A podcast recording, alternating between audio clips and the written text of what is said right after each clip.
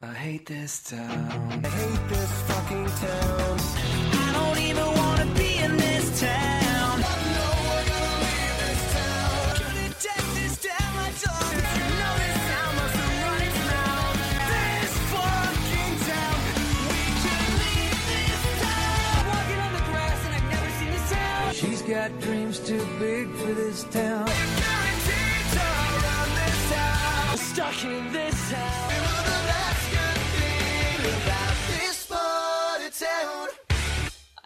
See.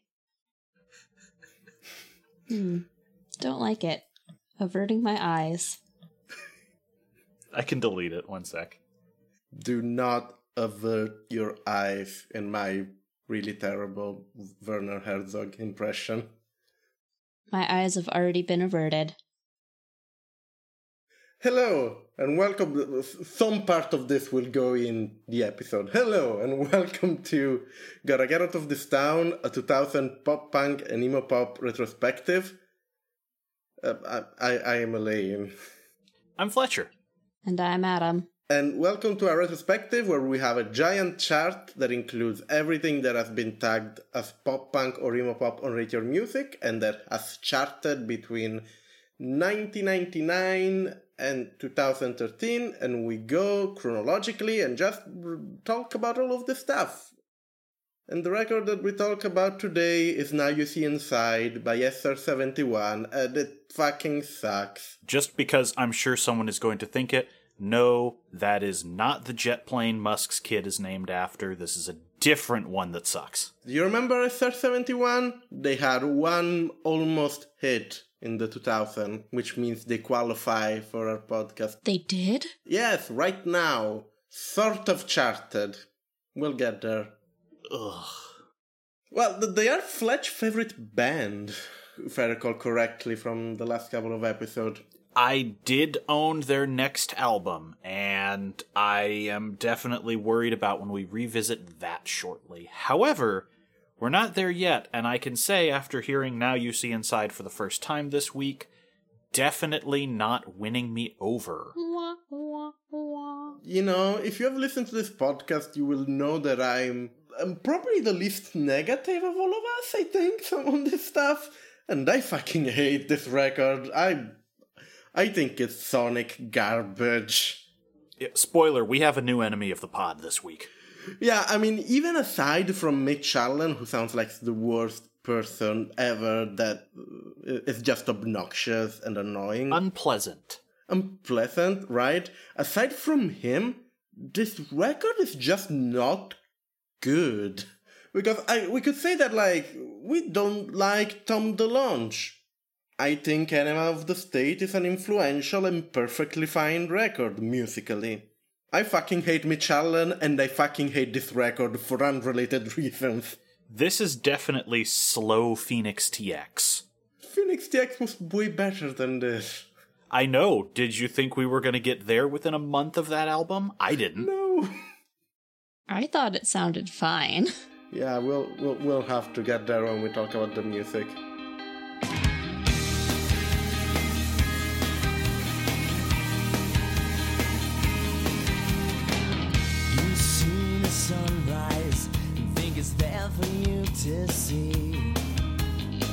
Smile from golden age you keep remembering. Yeah, you even hear the laughter. But first, allow me to tear into Mitch. Because he's pretty much the only person who is central to the band. He hails from Baltimore and gets into music because his father owns a stereo and audio equipment shop. And as I can say from a decade's worth of podcasting, if you have the equipment, it's a lot easier to get started on something like this. So thanks for the leg up there, buddy. Remember stereos, Adam? Yes. Were there a thing when you were alive? I'm pretty sure, yeah. Okay. Okay. My first stereo had a turntable and a tape deck in it, so I'm not gonna talk. Remember stereo, Fletch? Tell us about stereo. I used to have two tower speakers that were probably worse sound than your earbuds and were taller than one of both of you. So, yeah, I inherited those from my father until they fell apart due to mold because we didn't realize that moisture had slowly accumulated in the wood and eaten it alive over the years. Oopsies. Yeah. Anyhow, serious aside, in 1990 he forms the band Honor Amongst Thieves. I don't know who was in this band. It has been lost to time. Nobody mattered but Mitch, according to Mitch's telling. There are some great promotional photos of his next band, Radio Star, which is just like everyone aside from Mitch Allan is like in the background and out of literally out of focus. Just like big Mitch face and everyone else is just ghosts. After all, it was like called Radio Star, not Radio Stars. So guess that makes sense. Radio Star's photos in all of the shots have big Back to the Future, my siblings are vanishing energy. I can see it. Yep. So, it's not Radio Star yet, they are Honor Amongst Thieves at this point. and in 1994 they released their first record and self distributed around Baltimore and DC.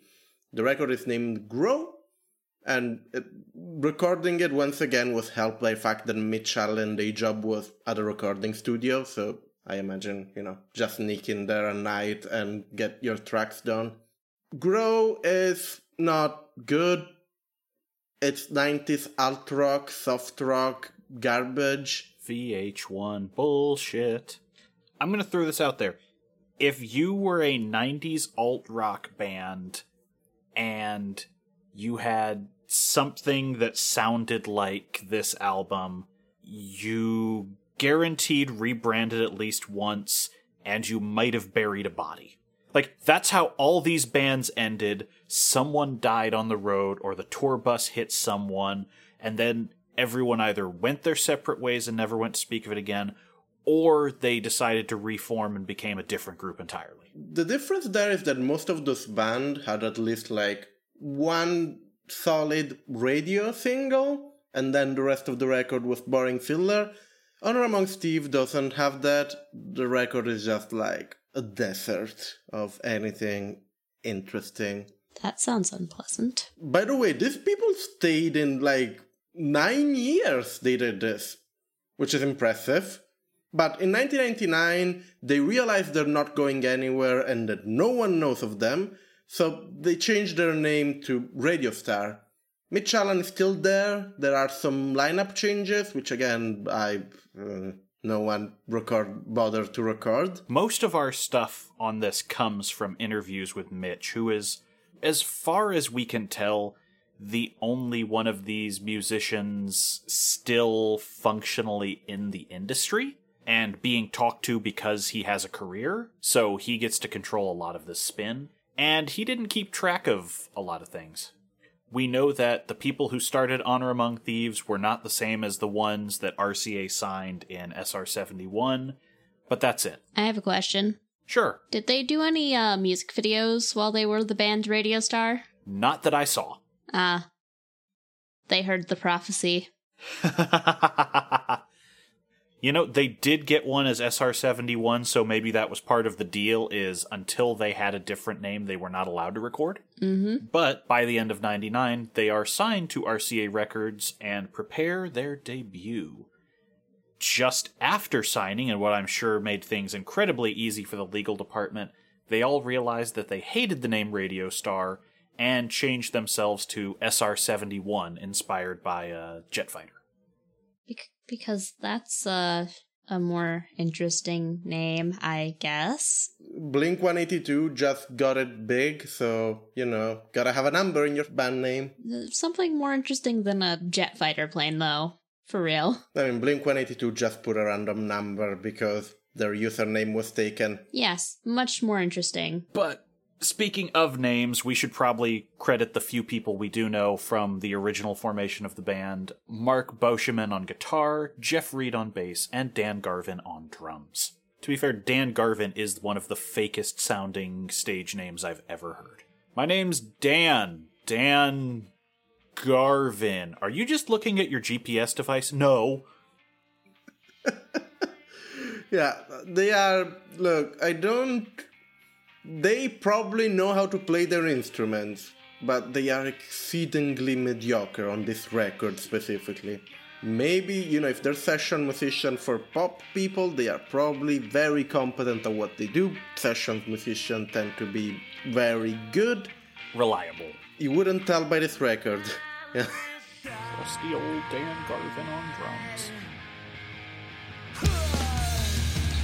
So I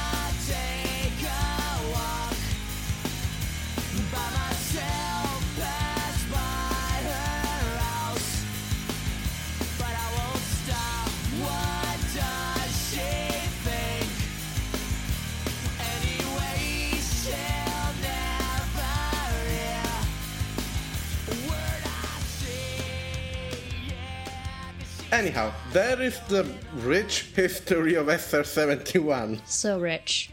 They sign with RCA and then they are ready to prepare their first record. Now you see inside, or the butt record. If we're going to call this their debut record, then I want to say that I very nearly said the rich history of SR71. Look, I always say the butt because I cannot pronounce English and also it's funny. But yeah, Now You See Inside is recorded under RCA between Bearsville, New York and London Church Studio. They went international, the boys. What are we seeing inside of? the jet. You just look around and it's like, oh wow, instruments. The cover is like a X-ray scan of a toy robot, which is interesting. Not the Japanese cover though, because the record released in Japan with just like a glamour shot of the band. Of course. I really wanted to use that for our cover for the episode, but it's really difficult to find it at a high resolution. So y'all are getting the regular cover. Are the non Mitch members of the band fading into the background in that one too? No, actually no. They are well, they are looking away. Mitch is the only one looking at the camera. Everyone else is trying to not be recognized from being in this band, I guess. Hmm. Fun fact, they do that exact same thing on the band's YouTube page where Mitch is the only person visible in the thumbnail image and everyone else is shoved behind him. Yes. because it crops it to a circle, you actually only see two out of four heads. And if you expand the original image out, you can notice that two of them are not even fully in frame. Amazing. Amazing. How amazingly petty is that? Anyhow, back to the Mitch Allan extravaganza. Mitch Allan and the Mitch Allans. The record again produced between New York and London, and the producers are David Bendeth, who will go to produce a whole bunch of perfectly okay records in the genre. He will work with Paramore, which are fine. And this is a tidbit of amazingness. The other producer is Gil Norton, who produced the other Blink, the one that forced Blink 182 to change their name.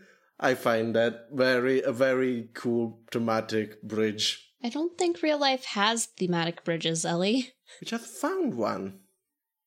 It's the Blink connection. The Blink Connection would be a better name for this album than Now You See Inside, for the record. They all think they SR71 when like we want the guy who produced this thing. We want the guy who produced Blink. And the record label went, sure, here, here's the guy. But this record comes out in June 2000, about a year after the pop boom that pushes Blink 182 and Enema of the State. This is the period where all the production, all the recording, and everything is really starting to hit us with the flood of pop punk as all the bands the major labels signed in response finally begin with their record debuts. Also, this is where some bands without a DIY legit background in punk start getting signed by major labels, which means we have less coastal bands and more weird one offs. A lot of bands like this, I mean, with some exception, New Found Glory were pretty much all people that paid their dues in DIY hardcore bands, to mention one. But yeah, we also start seeing very boy band ish experiments. These are a bunch of people with nice pop songs that RCA went like, oh, this dude sort of look like Blink. Let's try and see if we can make them pop star. They will not be able to make them pop star. And yet, there's Mitch. There's Mitch. two singles get released for this record. The first one is the one that, unless you're Fletch, the one that if you know this band, you probably remember them from is Right Now. Is this upbeat pop punky tune that gets released with a video that features the band escaping from a horde of fangirls, but then it turns to be all a dream and no one is attending their concert, which is prophetic, I guess. Kind of. Only a four year career. They don't even make it to Bush term two. By the way, the 2004 record was a reunion record. I know. Oh dear. It's a heck of a thing. I legitimately didn't know there was a third record, so when that swings around in our notes, can't wait to see what that becomes. By the way, I will just note the I fucking hate the just fashion look and choices of Mitch Allan in this video. We haven't described the man yet, we've just said he puts himself front and center in everything. Let's have a Mitch Allan aesthetic review here. I'm gonna I'm gonna pull up the video. Mitch Allan looks like if your dad's weird friend who kept offering you a beer before you were over age put on spiked necklaces. I couldn't find any details on how old Mitch Allan is. Yeah, I guarantee that's intentional. He might even just be actually like 23 here. He looks like he's fucking 40. Regardless of what his actual age is. You said that his first band was doing things for like 10 years. So, Yes, apparently they were in high school when Honor Amongst Thieves was formed. So he was in high school in 1990. What would that make him in 2000?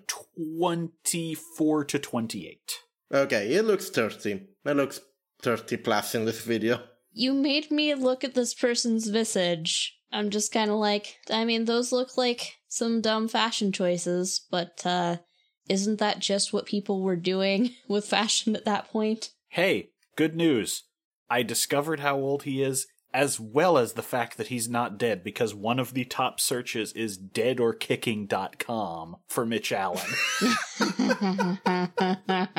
he's 48, by the way. So he would have been 28 at this album. Okay, yeah, so nearing his 30s. But he looks like he's got a decade on him. However, that's about where he stopped aging. He does look pretty consistent with that these days, Yeah. just wearing less denim. Yeah, no, it looks like, I, I don't know, like a hippier Blink in this video. Every single bad skater accessory you could put on a create a character, Mitch Allan is wearing it. Puka shell necklace, got it. Rope charm, got it. St. Christopher medal, got it. More surfer than skater, I would say. Okay, yeah, I guess the I guess the St. Christopher thing would be more surfer. Anyway, all I'm saying is this dude is one shark tooth away from being an entire frat to himself. You're not wrong. Right now, by the way, the, the song it's, it's not awful. Probably the best track on this record. But the song vaguely bubbled under the Hot 100 song chart, but never actually quite got into the chart. It stalled at 102, which makes it technically not a hit, but for some odd reason, the chart peaked at 30 in the mainstream top 40 chart, which is an airplay chart. oh, uh, I will explain what the mainstream top 40 chart is, which is currently called the pop song chart, because Billboard changes their name of their charts every two days. Anyhow, mainstream top 40 or pop songs chart, whatever you want to call it. Basically, what, what this chart is, is that it measures airplay, doesn't measure sales or streaming, just airplay, and it limits the airplays that it measure its rankings on only to top 40 stations, meaning only to stations that play just the biggest and the more successful pop which makes it really weird that this song never went anywhere in terms of airplay anywhere else or sales, but was fairly high in terms of being played on stations that were big and that mainly played pop.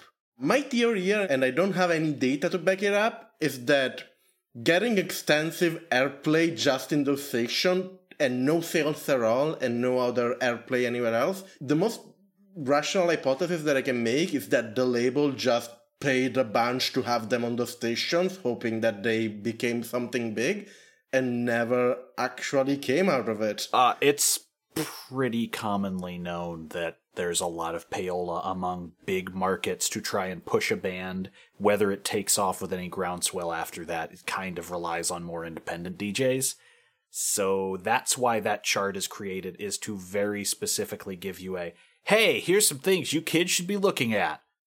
Aw, when nothing ever goes beyond that. They were like in the same chart with like Madonna at this point, but if you go look at the Hot 100 chart, Madonna is like fourth and they are 102, which is it's fantastic. It's great. Yeah, money well spent by RCA. Yeah, anyhow, after the not really a success of right now, a second single come out. It doesn't even get a video. You can find live videos of it, but they're not official videos. This is another choice of single also, because after right now, a song about having a nagging girlfriend that you don't really like, which is, you know, par for the course for that era, for that music. It's like sunshiny and fun and happy. The next song is called Politically Correct and is about how you cannot say the N word in America anymore. I wish it had that many stones on it. It's the wishy washiest. Once again, we're in 2000 right now. It's some end of history territory. We're just on the verge of a major shift in this country at this time, but nobody is yet anywhere harder than, oh, gee, Mr. Clinton's getting away with a blowjob.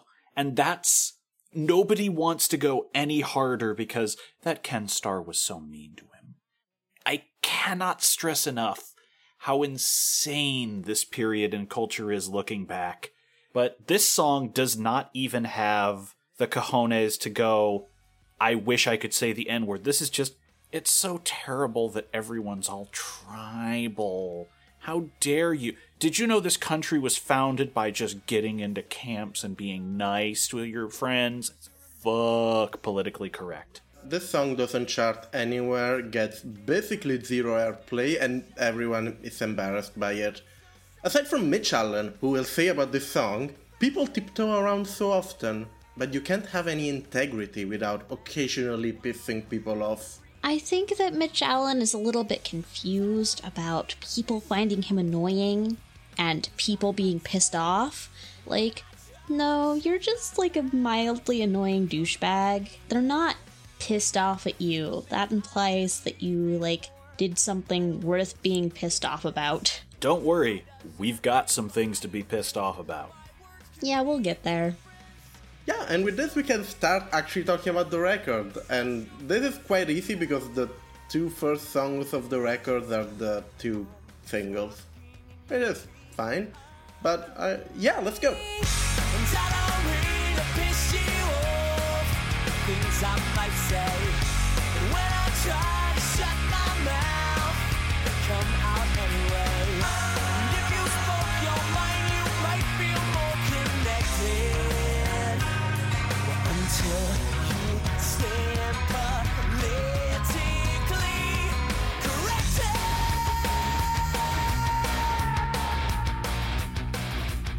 Well, no, politically correct is not fine. It's fine that we already covered it. Can I talk about the worst part of it? Sure. Which is definitely the part where he uses, again, it's been 20 years of this fucking excuse now. Well, you couldn't make blazing saddles today. Fuck off. Can we discuss about the fact that this opens the record? Because that again, it's baffling to me that this was a single. It's baffling to me that this opens the record. Did no one at the label went, huh, maybe maybe I don't know, maybe non-toxic, you know? That song about having like a nice happy day.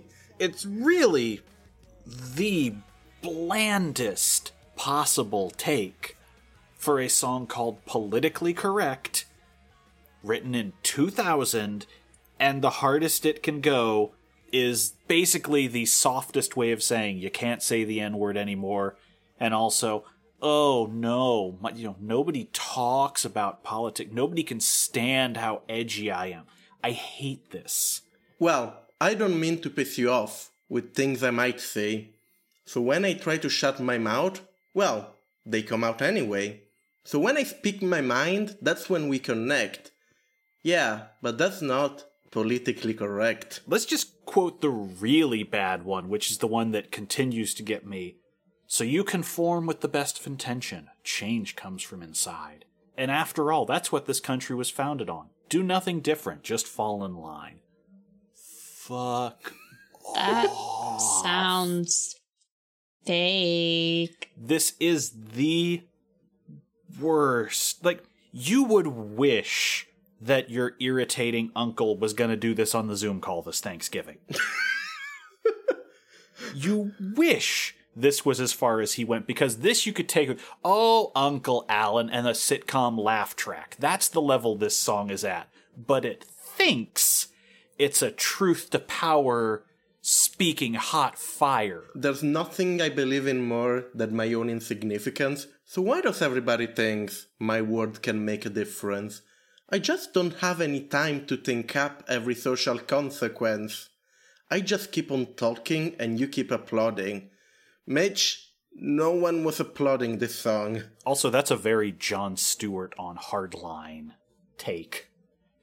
What? Why does everyone think I should be the one who's changed? I'm just a comedian. I'm just a singer.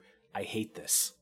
This is designed to target me in everything that pisses me off. It's amazing because it's it's this weird combination of being extremely bland but also like about a topic that's completely like why why why is the label pushing this this is not something that will be popular in any way Because otherwise, this wouldn't be a punk album, like at all.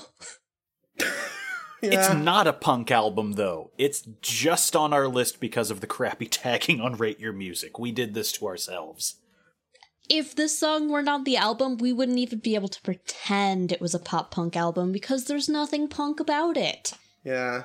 Right now is the thing closest to being pop punk on this record, and that's why people tag it as pop punk on Rate Your Music, which makes me pissed off because there's another record that's actually really, really good that has one pop punk song in it, and it's Welcome Interstate Manager by the um, Fountains of Wayne, and that record is great. It's one of the big pop records of the 2000s, and the Let's only cover that anyway. Let's cover that Fountains of Wayne album anyway to make up for this.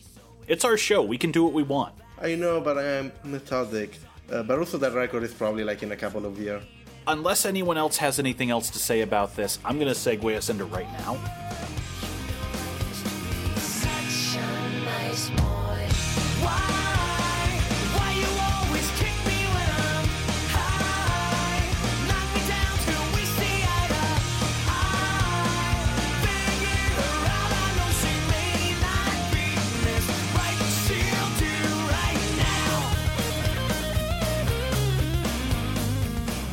A, why is this not a cover of the Van Halen song? B, I guess I'd heard this before because when I started listening to it, I had heard this, although I didn't know this band's name. And C, we talked earlier about how a lot of pop punk and ska and things were mixed up with skate culture around this time, especially due to the Tony Hawk games.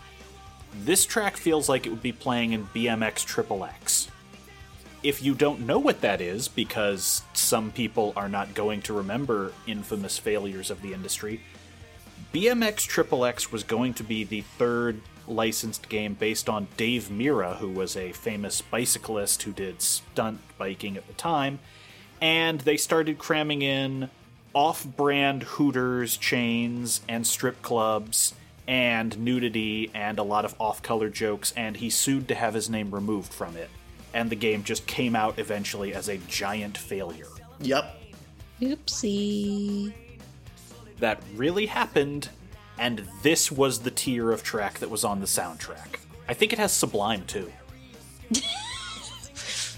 Wasn't that like one of the few games on the PlayStation 2 to have like bare naked breasts in it? Not one of the few, there were more than you'd think, but it was one of the only ones that was uncensored on a Nintendo console, the GameCube, and not on Sony. Huh. The PlayStation version actually has more cut than anything else. Interesting. I think we said all we need to say about right now. Other than that, do you, do you have anything else? I didn't listen to any of the lyrics and I thought it sounded very nice. It's one of the three best tracks on this album by a mile. If you listen to the song, you expect an innocuous, like, fun Blink 182 New Found Glory like record. This is like very breezy, very summery. It's like this very mild song about a girlfriend or an ex that singer Mitch Allan doesn't like. You know, they're in a relationship anyway. She might not be the right one, but she'll do right now. Ha ha ha. It's fine. It's catchy. It's I don't, I don't, I don't even want to say catchy. It's mildly catchy. No, you can see why this got pushed as a single. This has potential. This is again. I don't like this record. This is the high. It's not even the highlight. This is like the song that I'm. I'm I will listen. It's fine. The guitar riff is very Green Day. It's very Blink. Doesn't really do anything particularly new. It's just like very breezy pop punk. Here, right now is a song that if it were on a demo tape when you were looking for the pop punk explosion, you would go, let's get them a producer and let's get this guy out there. Let's try something. Yeah, let's actually make this into a song with a bit more of, you know, structure and interesting things going on because, like, this has, like, a catchy chorus and a catchy verse, but it doesn't do anything with them. And my note here is the song is so musically shallow that it's basically like polystyrol. This is like musical polystyrol, which is fine. It will serve its purpose, but doesn't really hold up to repeat listen. It's just, it's a radio song. Let's put it this way. It's a radio song it sort of suffered the same all of the same problems that Goldfinger had in the last episode, but Goldfinger wrote way better hooks. Yes. Goldfinger were great at having really catchy choruses. This is just like mildly catchy. You will probably not remember it after listening to it.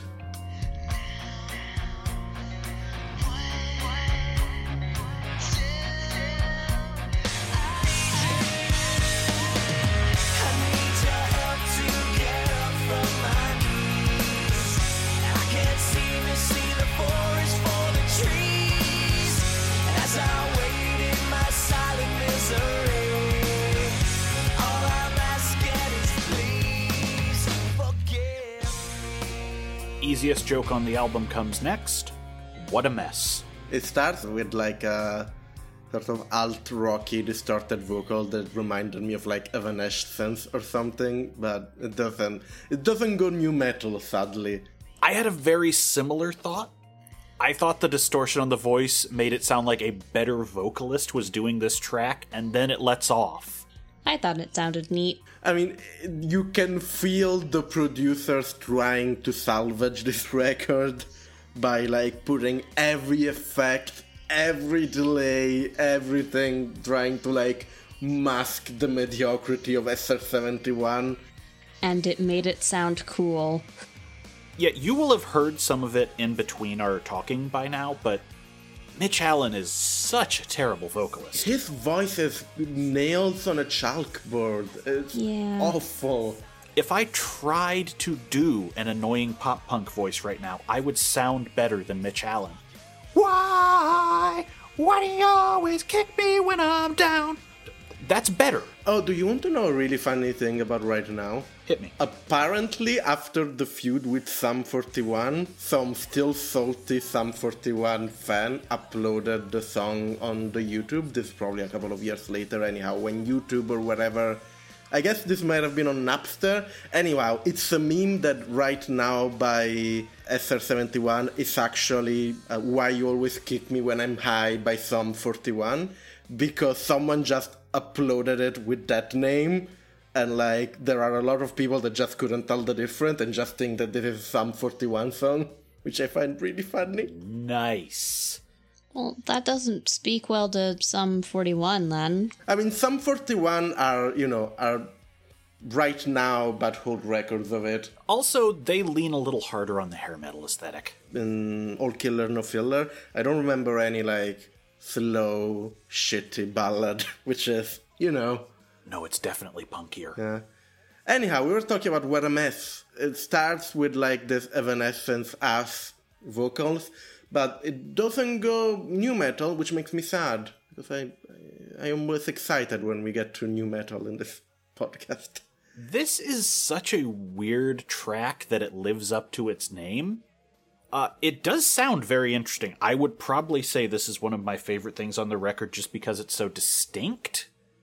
But it's also the third track in a row that's basically how dare a partner ask me to mature. And then it drops Dr. Seuss references at the end for no reason.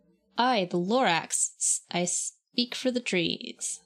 Yeah, he literally says, I am the Lorax, I speak for the trees, in the middle of talking about getting off his knees and being in misery. It's a whole thing at the end. Oh god, why? Yes, it's so weird. I did not listen to the lyrics on any of the songs from this album while I was listening to it. And so now that I'm looking at them, I'm like, uh, yeah. Well, that sucks. This album is free of any weird homophobia or anything from what I could see. I think I did skip one track because it was so bland. The thing is that like they are not ballsy enough to have anything that might offend, which makes politically correct even a weirder track. Yeah, that's true. Who is offended by you? You are the definition of bland. But that's what this sort of dude always thinks of themselves that they are the truth teller, the Cassandra not being listened to. Oh, I'm so edgy. Meh. On the theme of the producer is throwing everything at the wall to try and salvage the stuff, the strings section that come from nowhere in this track and that sound for some reason like F sharp, A sharp by Godspeed You Black Emperor. God, I wish. I don't know, it's like the same tone of the strings at the beginning of Dead Flag Blues. That doesn't fit in this song, but I guess the producer is trying to like make something out of this track, which is, you know, as you mentioned, sort of a mess structurally. It's the trick they pull on most of the song, which is like quiet, quiet, quiet, quiet, loud, loud. Like half of the record is like going ASMR and then like striking the guitars for a minute. I wish this guy had an ASMR voice. At least then it would match with the slow dirge track that closes this album.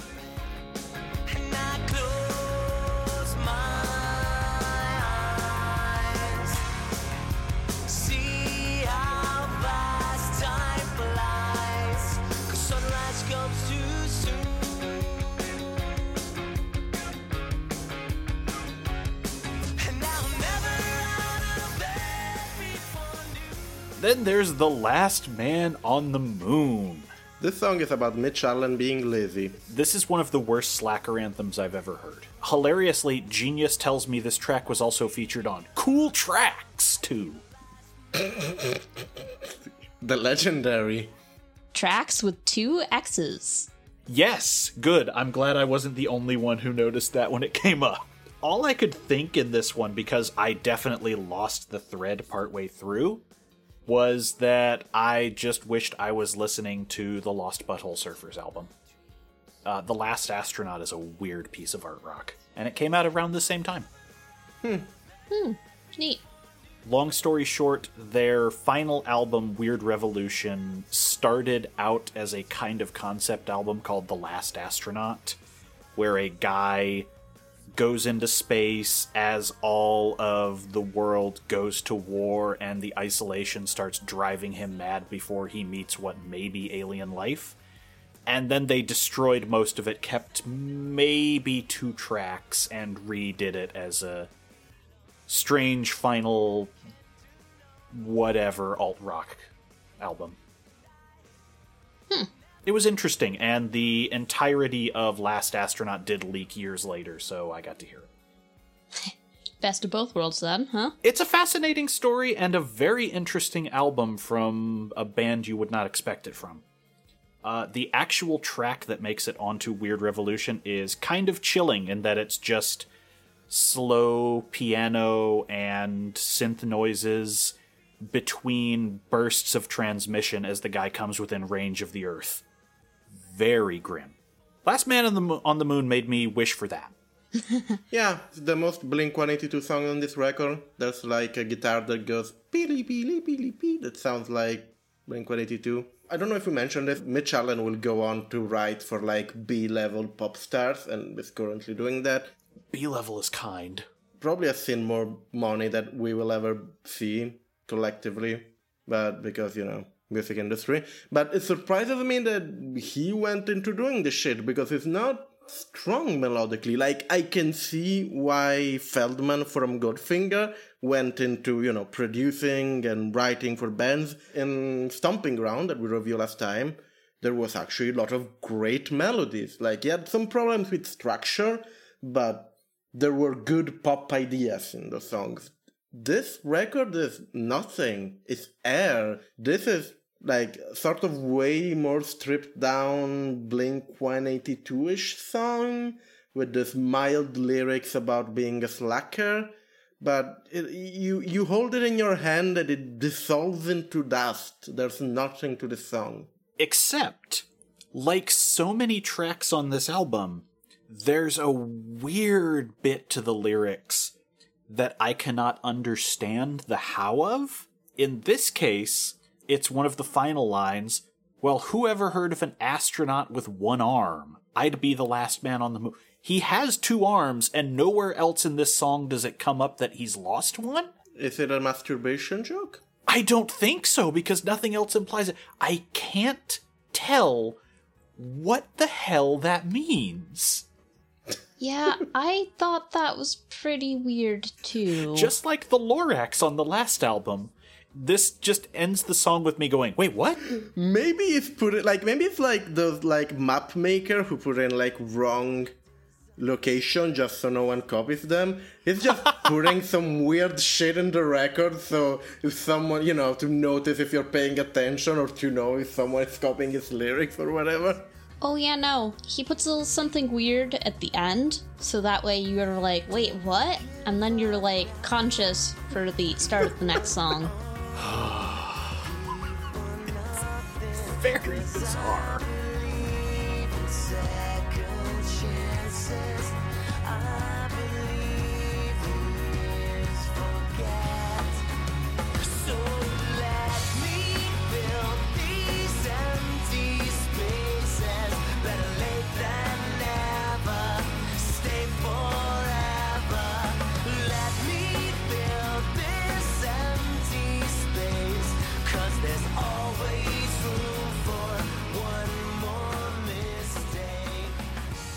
The jokes write themselves for this record because the track that we're talking about now is Empty Space.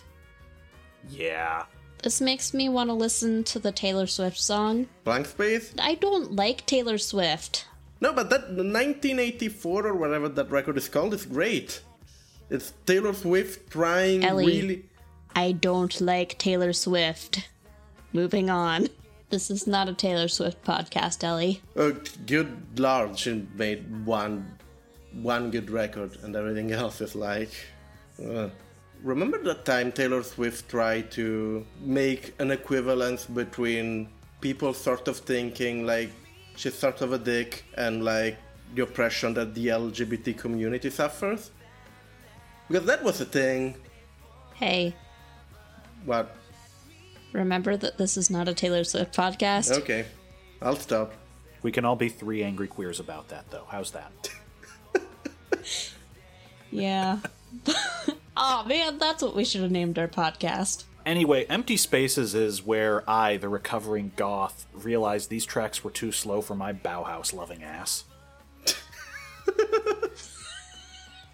I started referring to tracks on this album as a dirge because that's what they are. They get very slow and in some cases straight up acoustic and incredibly bland. Dun, dun, dun, dun, Pop dun, dun, ballads dun. always suck. Pop ballads always suck. Is that our tagline for the episode? Yes. This is just yet another track where he is complaining that people expect better of him. But in this case, it's got a weird vibe. Remember that thing I said about how there were definitely bodies buried in this guy's past? Uh, I believe in second chances. I believe the years forget. Better late than never, stay forever. Let me fill this empty space, because there's always room for one more mistake. We got some real, uh, did Phil Collins murder a guy energy off this track. I didn't know that Phil Collins murdered the guy. Uh, it was a thing for years. People thought that dreaming while you sleep was a confession that they hit someone with the bus or something. I hope not. I like Phil Collins. Yeah, I, I very much love the man. I think he's a pop virtuoso. But as far as anyone could tell, no, Genesis did not run over anyone or bury a body in the desert. It's just this was the old days where you could start any slander about that guy and people would take it as gospel. Combined with the fact that urban legends used to be a lot crazier in the days before the internet when it was just, hey, did you hear? Oh, we, we will get we will, we'll get that about urban legends. There's uh, the last track.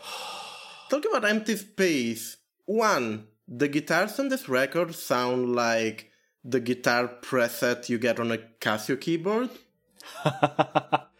You aren't wrong. Like they're so cheesy and so like just standard guitar sound. It sounds like no artistry went into crafting the sound of the guitar. Uh, second of all, once again, we're back with the weird effects on the voice because clearly Gil Norton understood that Mitch Allan voice suck and was trying desperately to cover it. And you get a lot of weird delay and weird effects on the voice. The song itself suck.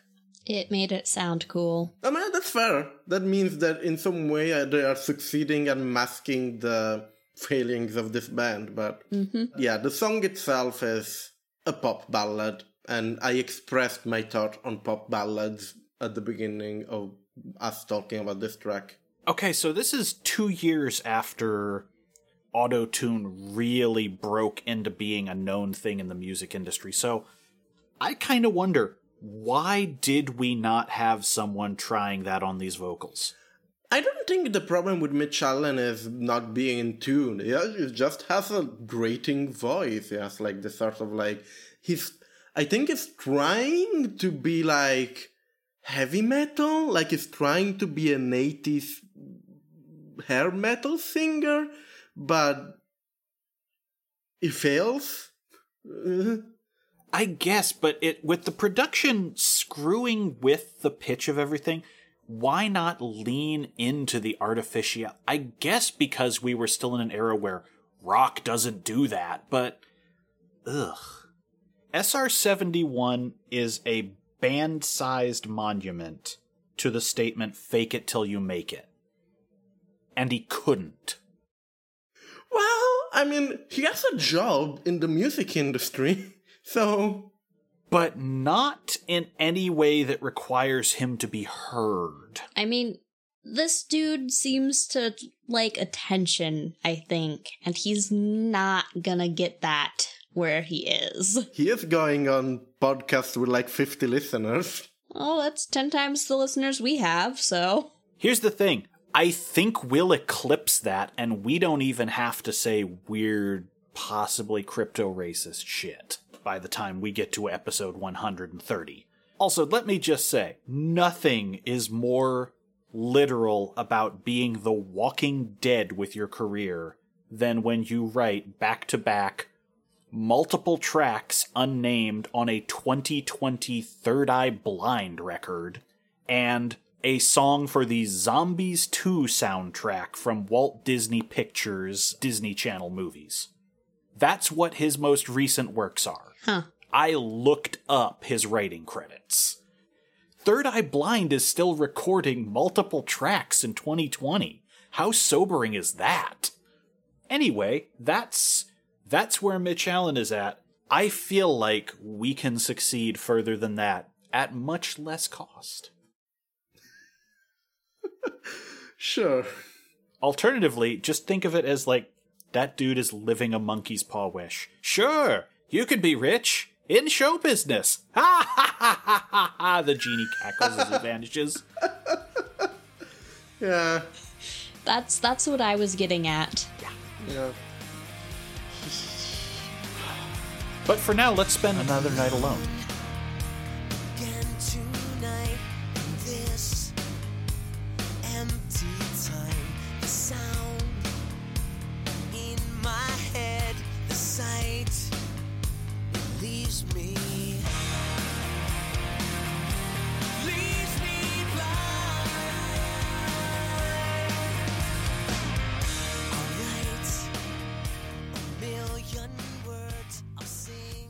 My first note on this is like, please someone stop Mitch Allan face from making noises. Because this song doesn't have any effects on his voices, so it reaches like top. Oh, oh, my ears. So I have a theory on why Mitch Allan sounds so bad. Here in this song, one of the lines is, "I'll sing until it hurts." You know what's bad for your voice, yo? Ten years of singing till it hurts have ruined Mitch Allan for everyone. Oh darn. yep. You know what? No, wait, he still sounded like crap on that podcast recently. Never mind. I was gonna say maybe it healed when he's not out touring, but it's like, no, no, he still sounds bad. Nah, he started his first debut in music when he was in high school while his vocal cords were still, you know, growing. So, nope, it's it's a loss forever.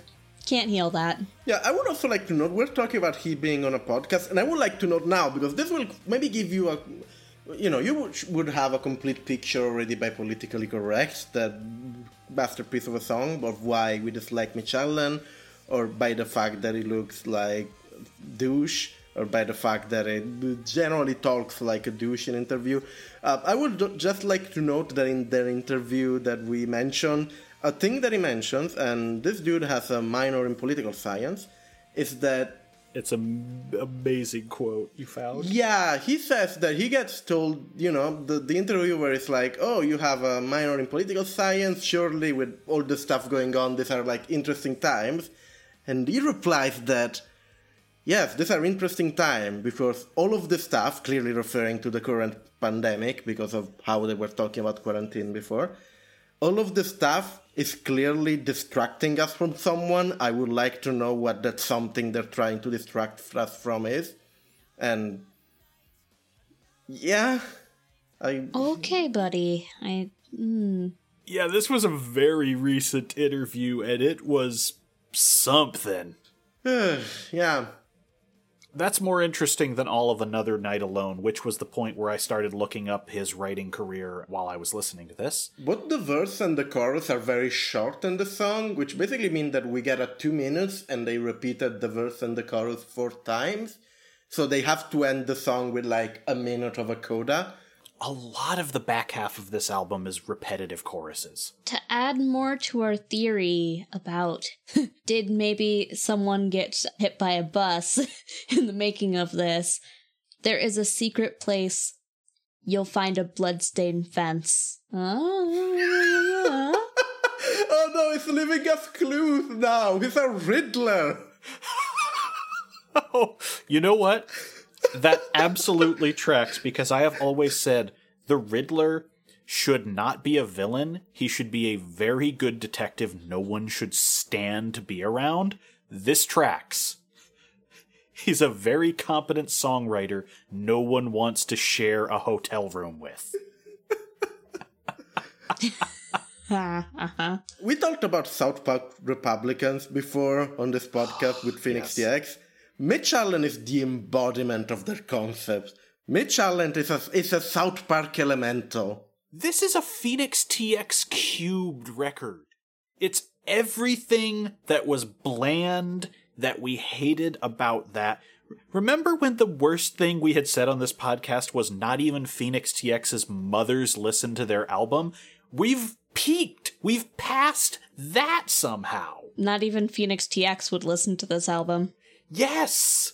They got a feud with Sum 41 rather than anyone who you cared about. By the way, we will get there. I think we will tell the story on the next time we meet these dudes, and that Sum 41 are completely in the wrong in that incident, and I still side with them. It's kind of wild. But yeah, that's that's for the future. We're just I love the image of like just because some 51 are like tiny. They they were like 16 and they were like you know short. So I like the image of like this just pack of feral like pop punk gremlin, just Jurassic Park style, jumping all over the crew of SR71.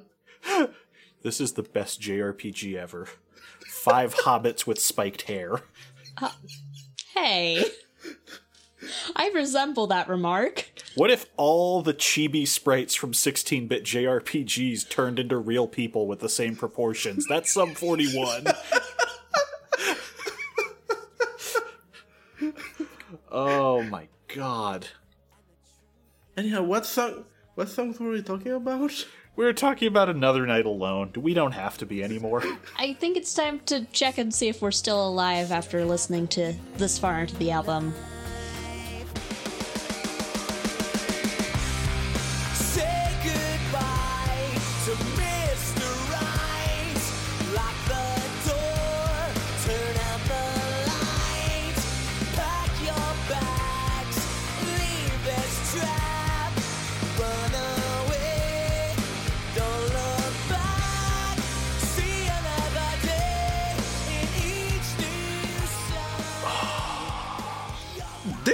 Second favorite song of the record. No, this just narrowly avoids my third place. The big issue for me is that this is clearly being written like it's a female empowerment song, but it has this weird nice guy vibe to it. Because the whole thing is, you know, you should get out of that bad relationship, you should leave that guy with you're with. But a lot of it has this undercurrent of, and get into my car. On the upside, this song we, we don't get any nu metal on this record, but we do get like a pretty butt rocky post grunge song, which is this one. It sort of suck, but is the least unsufferable song on this record, aside from the single. For me, it does once again the I'm gonna be quiet, I'm gonna be quiet, guitars, gonna be loud thing. And the first time it does it, it works actually. It's well built up, unlike most time it does it. The problem is then it does it again, and you're like, wait, are you just repeat? Are you just? Did you just copy paste the first half of the song and made the just copy pasted it right away? And the answer is yes, they did that. And uh, yeah, uh, the second half of the song sucks because they just do the same thing again. But this is the song where the guitar sounds the least like a Casio sample. So make of that what you will. I don't hate it. it's again it's in the top tracks of this album for however much that says about it but uh, it's it's got some skeezy vibes some of the best songwriting on the album despite that it has actual gifts of metaphor and imagery and works in something other than oh my god you guys for most of it. That's what most of that's what 90% of this album is is you guys stop trying to make me better myself. You could sing this entire album with Louie Anderson's voice and it would be less annoying Challenge accepted. on this non-toxic ordinary day yeah it's still better That's gonna be our Patreon goal to sing this whole record with that voice. I will do an entire hour of Louie Anderson voice. Go for it. I, I am glad you have no shame or sense because yeah. If we actually set up a Patreon and set that as a goal and we hit it, I will put my whole fucking heart and hog into it. We could deconstruct the joke here because if we set up a Patreon and we put a quite high goal to achieve that that product and put it to the masses, what it means is that we have quite a certain number of people following us and following us to the point that they want to give us money, which means that we have success. And another word for success is, you know, Is fame. And that is what she's wanting. Fame's what she's wanting. Not a face in the crowd, just a disposable pop star. Staring down from 30,000 feet above the planet, she gets the sense nothing's behind her anymore. Fame left her nothing short of a fanatic for the chance to be the one that we adore. The intro is cute. There's like a little a cappella intro, and that's like cute.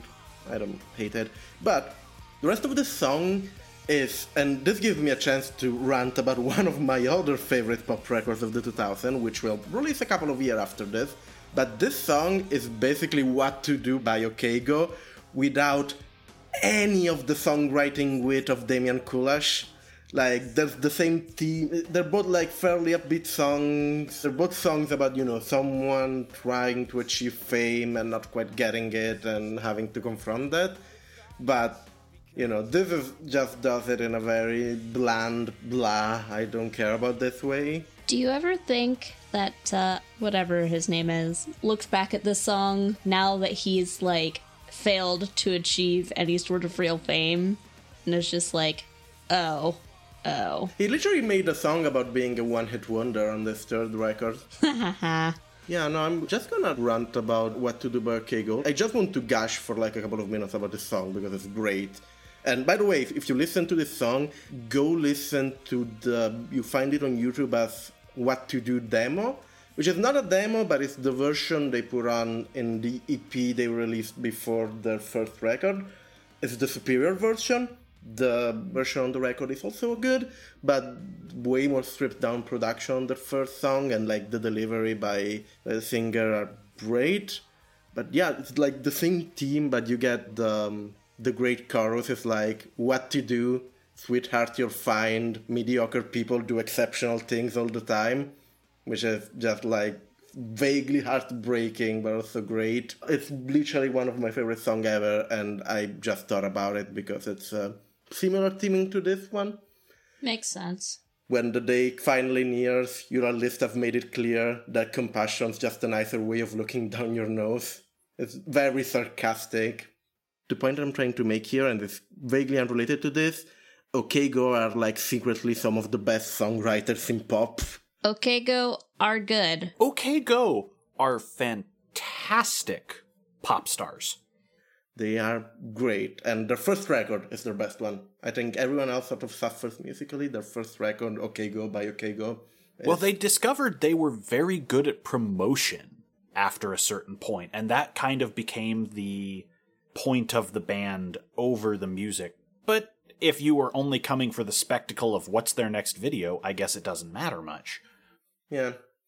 Go listen to OK Go by OK Go. It's a genuine like 4.5 out of 5 album. It's a, a great record. Ellie, wh- which album is uh, A Million Ways to Be Cruel on? That's the second one. I love that song. That second one as a whole is not it's not as strong. Like the the singles of OK Go are always great. I think the strength of OK Go by OK Go is that every fucking song on that record could be a single. Every song is like radio friendly, it's like fun, it has like witty lyrics. Yeah, I'll stop gushing. OK Go by OK Go, great record. Also, I feel that I need to point out, just so no one's confused, Ellie was quoting OK Go lyrics. The lyrics to the SR71 song are so much worse than that snippet, because their version of this song is about how it's terrible that a woman wants to be famous. That traps her in success. It's real muddled messaging. This, This is song is sung by the Stalker in Perfect Blue. Yeah, that's a good description. Also, uh, rest in peace, Satoshi Kon. It was 10 years this week since his death. Oh. Yep. sucks. You timed that perfectly. So, yeah, let's just go over some of these amazing lyrics. Staring down from 30,000 feet above the planet, she gets the sense nothing's behind her anymore. Her quest for fame has left her nothing short of a fanatic, for the chance to be the one that we adore. They called her princess because they always knew she'd be a servant, never having an ambition in her life. They all knew she'd end up just another loser's girlfriend. Who'd have thought she'd become a Jedi Knight? But the chorus is calling her just a disposable pop star over and over and over. So, is being famous good? Is she a success? Is she a puppet who's just on the strings of the industry? What is the message here? I would like to put those two quotes and then add as a source Mitch Allan, professional songwriter. So, I think that the message to pull from from this song is that we all wish that uh, uh, Mitch Allan would go away. Well, he did go away. We just decided to re exhume his musical corpse in this podcast. Describing this album as his musical corpse is also a better title than Now You See Inside. I'm gonna start a Kickstarter and make a card game out of that. That sounds like a Kickstarter card game. Mitch Allan's Musical Corpse! From the creators of We Can't Call Ourselves Cards Against Humanity Anymore. it's 2020, and the things you expected to milkshake duck are milkshake ducking. Oh boy. Anyway, let's talk about Go Away because Adam tried to segue into it and I steamrolled right past it to get angry about the title again. I, I, I think everyone tried to segue into it, and then we kept making Mitch Allan's jokes. This is definitely one of our biggest roast albums in a while. Look, I try to be positive. I fucking hate this record, so. You are very much trying to be positive. I got into this, saw some meat in the air, and just went teeth out for its throat. My notes feel like I was preparing for a roast battle. I mean, sometimes you just gotta battle your roast. Once inside the door, I check my face in the mirror. And I look past this lonely minute. Is this the ride worth waiting for? I'm scared to death that now I've missed it. But she was not the only stone skipped across this gravel road leading down the path of loneliness. So I'll fly from this haze. Anyway, Go Away is another song about how everyone around him is terrible that ends in, but I don't need them, what's self improvement? However, this time, there's no instrumentation for three minutes. Yeah, I might have been sleeping for this one too.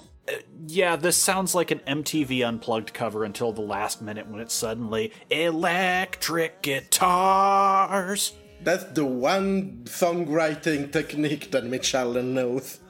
And is gonna use it through all of the record. Also, like, he does, like, a very John Mayer's, like, whispered voice in this song, and it sounds awful. I don't want Mitch Allan to whisper ever again. Yeah, this is Mitch Allan ASMR, and it's a horrifying roleplay. This is the Uwu Dentist ASMR as a rock song. Why would you remind me of that? Why, why would you not think of that regularly? I- In case anyone's curious, that's a real thing, and it has three videos worth from the same creator. I did not just conjure that up out of thin air. The thumbnails are pretty good too. Fletch, now I will have to put that in the note. No, you don't. Just let them Google Uwu Dentist. Have you seen the one where uh uh the OO I uh steal your organs to sell them on the black market ASMR or whatever? Yes, same creator. Uh okay. She just started doing that as a character every so often. I think it's just for Halloween, but still. Oh, well, that makes me feel a little bit better, I guess. Yeah, it's it's drenched in complete irony. Okay, I'll lean into the weird crap you ask for. But anyway, uh, we all asked him to go away, but he did not. So instead, he wrote lyrics like, I can't stand to hang out with my codependent friends. My patience is fading fast. But one day soon, I'll find myself and realize no one else will make me feel stupid. Fucking douche. you could not be coming any closer to realizing at this point in all the lyrics on this album what if the problem is me cuz there's this old man down in Fells Point always hanging around telling me son the pendulum swings both ways but for you it'll always swing down What? Oh, it's trying to do the, the mountain goats thing where you like reference like a specific place to give it like more vivid imagery of the song to ground it in reality. You know, songwriting. But that's just a line out of nowhere that fits none of the rest of the metaphor. And that's right before it goes into the loud bit. It's another one of his weird making sure people are awake and listening. Do we want to go on to the next track? The one that he's really, really proud of?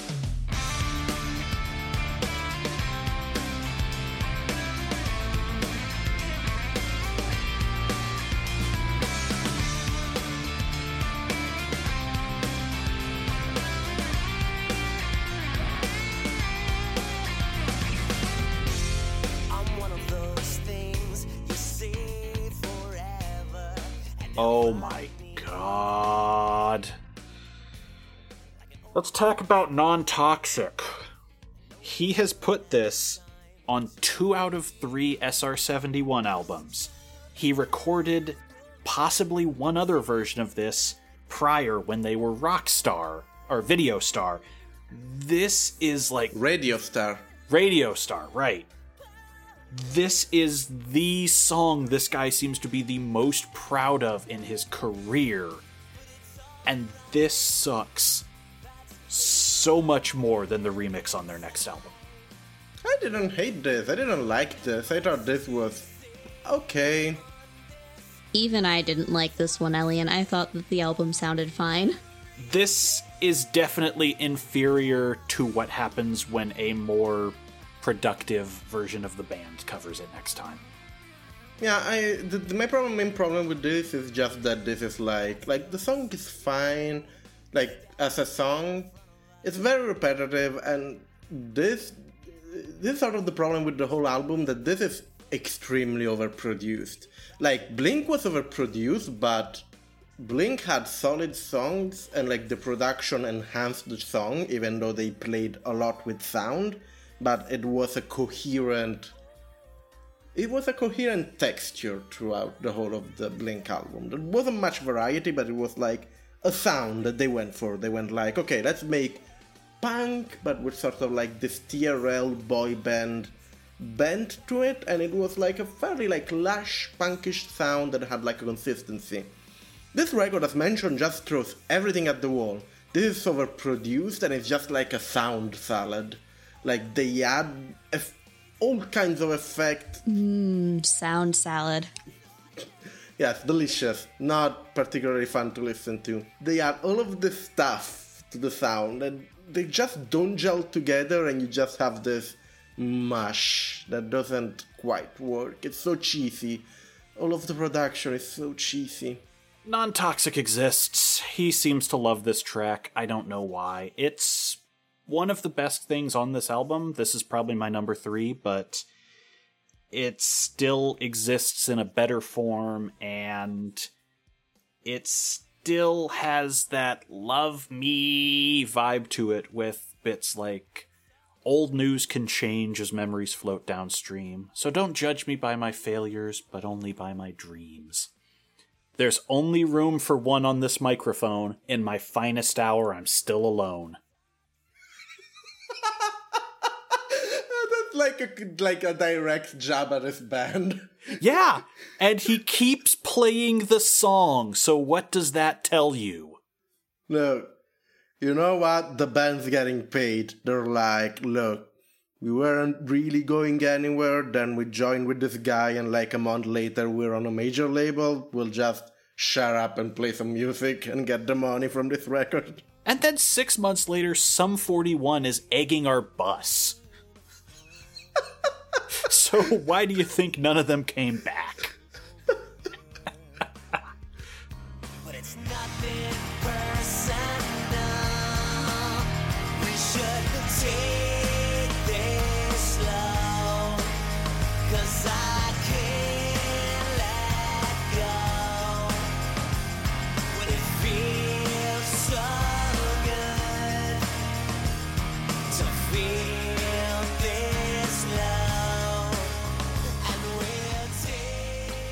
Now we have to acknowledge the last song. this song was so quiet I couldn't hear it. And then I was like, you know what? This is making me sleepy. I'm gonna turn it off and go to sleep. And I didn't finish it. This is Paul McCartney, the track that closes the album. This is not the human Paul McCartney, they just named a song Paul McCartney. And it's like five minutes long. Roughly 10% of the album is this track. Uh, That's not a joke. This is mixed horrendously. They're not kidding when they say that you cannot make out what he's saying most of the time. It sounds like he's making mouth noises for a lot of it because of the way it all comes out. Yeah, this is basically another pop ballad. All of this pop ballad just sounds like. And I make this connection a lot, mostly because this connection started being born by listening to a lot of Mitch Allan interviews. And in every single interview, he brags about when he toured with um, Bon Jovi in the 2000. Why would you brag about touring with Bon Jovi in the 2000? I don't know. To be fair, Bon Jovi's career came back in the 2000s with songs like It's My Life. Yeah. Sort of also sucked. I didn't say it was good, I'm just saying people actually listen to that. That's fair. But I, I think the reason why he brags about that so much is that he really wants to be an 80s rock star. All of the songs sounds like really horrible. You know when like hair metal band would just do like this slow, sappy ballads? I've got it. He, he was born in the wrong generation. Yes, that's it. Let's set, let's huck him back in time. Bill and Mitch Excellent Adventure. Ugh. Keanu Reeves, Mitch Allan, the corpse of George Carlin, and a lot of uncomfortable slurs. Oh. I can't I can't rewatch Excel or Bogus Journey because of that. Yeah. Oh, what happened? They throw that one around a lot. Uh oh. Uh, but no, this song is basically what would happen if you scientifically engineered the inverse of Anthony Kiedis scatting. That's what this comes off sounding like. What? It's all weird mouth sounds with no energy whatsoever, as opposed to "Um, ba, ba, ding, ga, ba, da, ba, da, wa, ooh, ga, which is Anthony Kiedis every time that there's a guitar break. Okay. sure. let me tell you how upset I was about the fact that in 2000, Mitch Allan wrote a song about how the world would be so much brighter if Paul were still alive, and either he doesn't know which Beatle died, or this song takes place in a weird parallel reality where Paul McCartney has been dead for over 20 years, and I want to go there. Take me with you. Okay, so he explains what the song is about in that interview, which I listened fully because I hate myself. So, I did not catch this, hit me. he is talking about the Paul is dead conspiracy. For people who don't know the Paul is dead conspiracy, there are a bunch of people who believe that Paul McCartney died a long time ago. This is like first era of the Beatles. Abbey Road, I think, was the point, yeah. Yeah, and he was replaced with a lookalike. And the lookalike, there are people who still believe that to today, the Paul McCartney that we know is the lookalike that the label put in because they didn't want to lose record sales or whatever. Now, fortunately, Mitch Allan at least doesn't believe in this thing, but this song is technically about how, as a kid, he was really into this conspiracy theory, and this made him more interested in music. And it's a sliding door song, he describes it as, meaning that he he try, is trying to say that maybe if he wasn't in that conspiracy theory, his life could have gone a completely other way, where he didn't become a person who makes music. Yes, Wouldn't that have been nice? yes, that would be very appreciated. So what you're saying is Paul McCartney's survival is the devil's deal at the crossroads that gives Mitch Allan a career. Yes. I know what I'm doing with a time machine now. This record sucks. Shall we? Shall we end this? Pull the trigger, Piglet.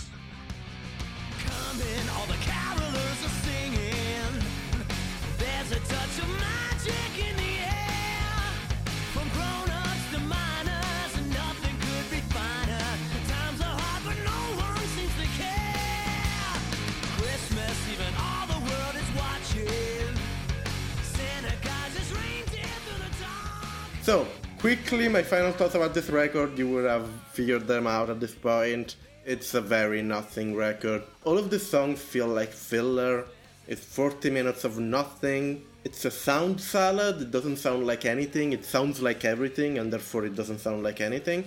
It's extremely disposable, and I regret that it ended up on this spreadsheet and our podcast because no one remembers this record, and there's no reason why anyone should remember this record. It, it's nothing. Mitch Allan remembers this record loudly every time he's near a crowd. Does anyone remember Mitch Allan though? Mostly Mitch Allan. I'm sure someone who worked with him could remember um what's his name? Um um um Mitch. You know, the douchebag. That would always be it. What's his name? Um um um Mitch. I guarantee it. I mean, I forgot his name like three times during this podcast, so. If you asked Bon Jovi about that guy he toured with, he'd say, "Oh yeah. He's still alive, right?" I guarantee. And that's the Yeah.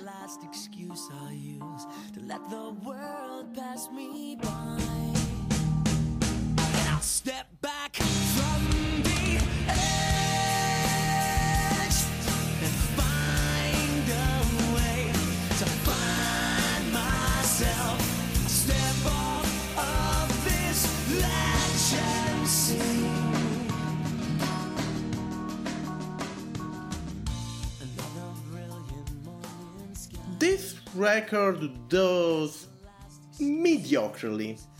The singles don't really go anywhere, but this peaks at 82 on the Billboard Top 200 records, so someone buys this, Not me this time. but it's not actually not nearly as good as the label was expecting. SR71 goes on to tour for a while, including some Las Vegas dates with Bon Jovi, and you know, they will go on tour with Sum 41, but that's a story for next time. Basically, when they go towards making their second record, there's way less support from their label. It's all downhill from here. It's all downhill from here for them, and they. I assume that when they go and make their second record, they sort of know that this is not going anywhere. When we meet them the next time, it'll be interesting because a bunch of people, and by a bunch of people I mean basically everyone aside from Mitch Allan, leave the band, and we will f- see where they go. And they fight a bunch of pop punk gremlins. Yay! But yeah, that's a story for another episode. Yeah, it's a great story too. We'll get there. Uh. We have to have something to spice up another SR71 album. Oh, yeah. Yeah. On any given day, I'm a six of ten. Bed to desk to bar eyes on the floor. Still apologizing for the way I've been. Each breath more full of shit than the one before. Yeah, I know the negative consumes me. Guess I'm alright. Let the guilt pass right through me while my friends are taking dives Uh, before we close, I have like it's not even a segment. This is a completely unrelated thing, but because I was extremely negative today, I hate this record.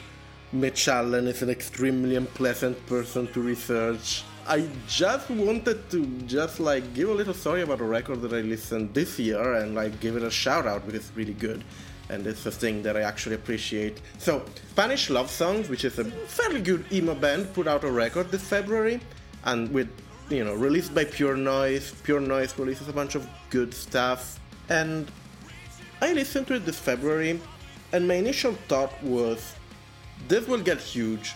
Every fucking you know pitchfork will pick this up. Every website will pick this up, and in the following months, I basically constructed the memory that those websites had picked this record up and had like promoted it.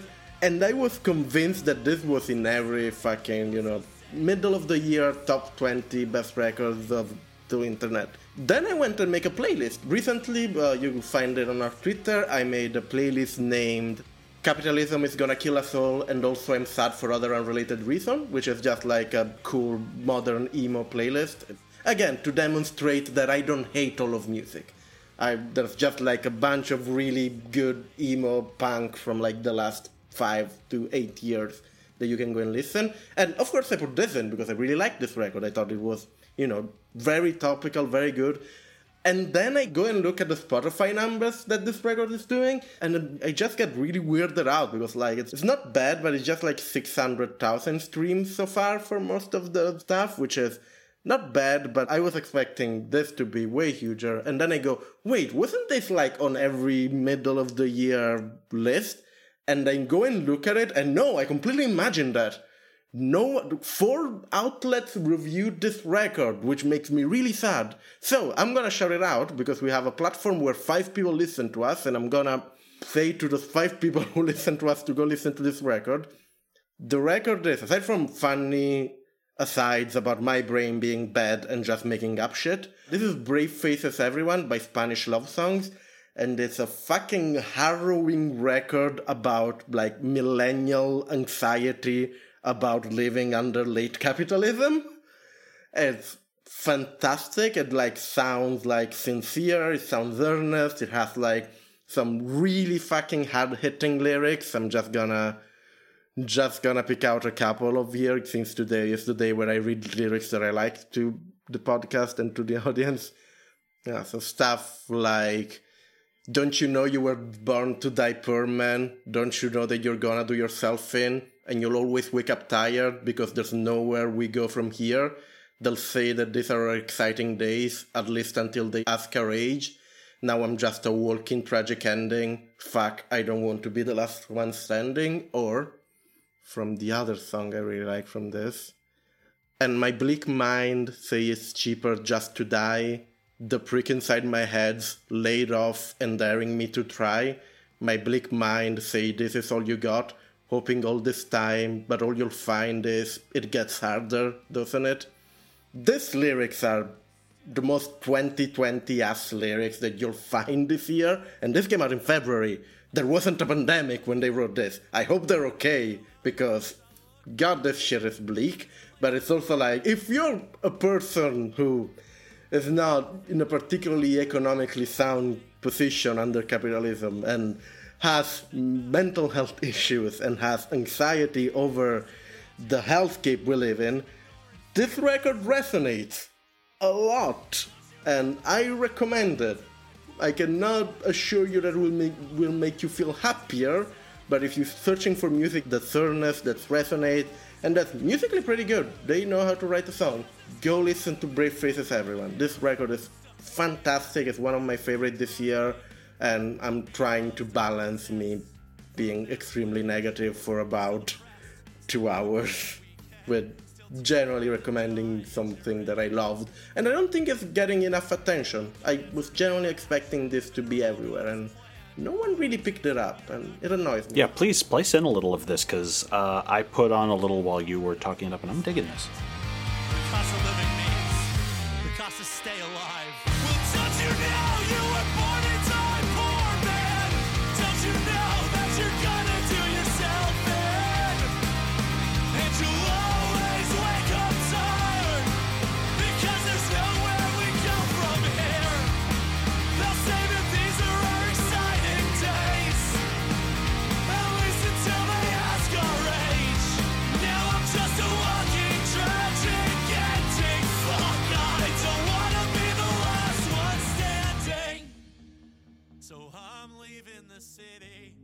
This might be the second record this show sells me. SR71, not recommended. Spanish love songs, Brave Faces Everyone, recommended. I'm gonna do this. I'm, every time I really hate a record, I will recommend something that I really like, so I don't feel, I don't feel like I'm a net negative on on punk. Here, I will try and meet that. I don't know that I can meet it with punk, but I will say that if you were in fact down on this and want something to pick you up, I am going to recommend from my recent purchases. It is from last year, but the Powder in Space EP is a lovely bit of electronic music, which even if you are not super fond of the album, I would recommend looking up the video for New Tribe, which was by a strange little animation collective that goes out of its way to do every possible type of mistake you can in animation in the most gorgeous way possible. It's great. I love it. Oh, that sounds lovely. That does sound pretty cool. Uh, yeah, I will show it to you guys when we are done here, and I think you will laugh your heads off at the track. Same song, different chorus.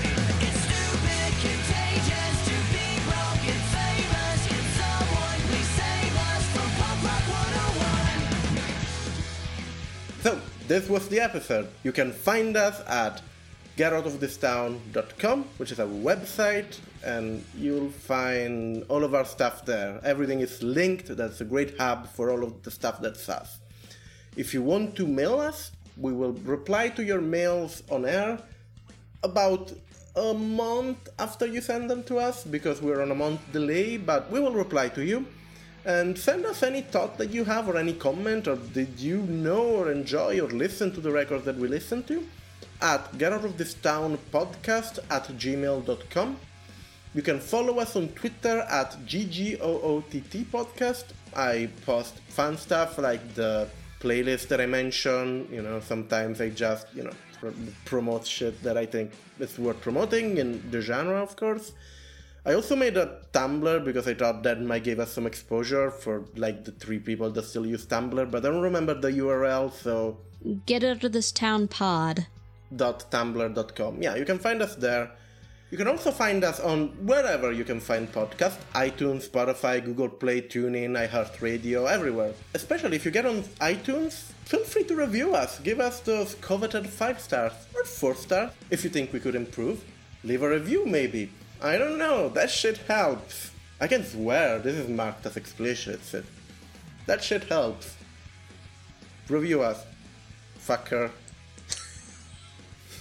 Please. Do us a solid on the day of our daughter's wedding that got cancelled due to coronavirus.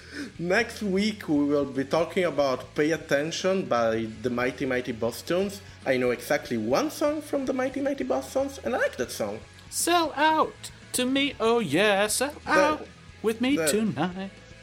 That's not them. Oh, which one's that? That's uh, Real Big Fish. The song by the Bosstones is uh, the, um, Gotcha. I know what that one is. Ba, ba, ba. I'm trying to remember the name. Yeah, I know that one. What's the name? Knock on wood. Knock on Wood, right. That's a good song. I like the lyrics on that one. Also, very similar vibe to it.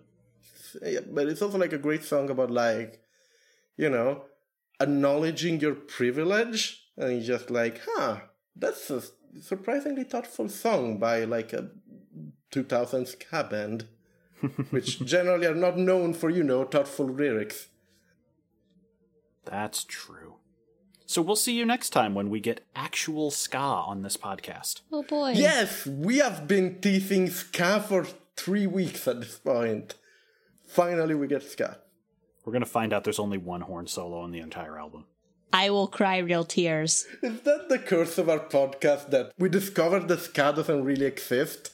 Wait a minute, it's all pop punk? Always has been. We're starting to see a ripple effect from our uh, having gone back in time to assassinate certain personages. Oh no, we deleted ska from history. No. Can it just be third wave ska? Can I just get rid of third wave ska and everything else stays? No, all of the sky's gone. Damn it. Alright, I guess I, we're gonna make some hard decisions and come back next week and see what albums exist. Do you need to plug anything, Fletch? You can find me and all of my works at hellscaper.com. Do you need to plug anything, Adam? Nothing. No. And you can find me at ACC The Moon on Twitter. And if you want to support us, we do not have a Patreon, but we have recently acquired the movie studio, so feel free to send us your pitches for making a Mel Brooks movie today, and we might end up collaborating. Good night, everyone. See ya. Bye. Not like I I've got the time to stick around. I'll catch my flight, like a pop punk kid, and get out of this town. What's on your mind? There's no point left to keep your image down. Let's terrify. Same song, different chorus. It's stupid, Stupid, contagious to be broken, famous. Can someone please save us from punk rock 101?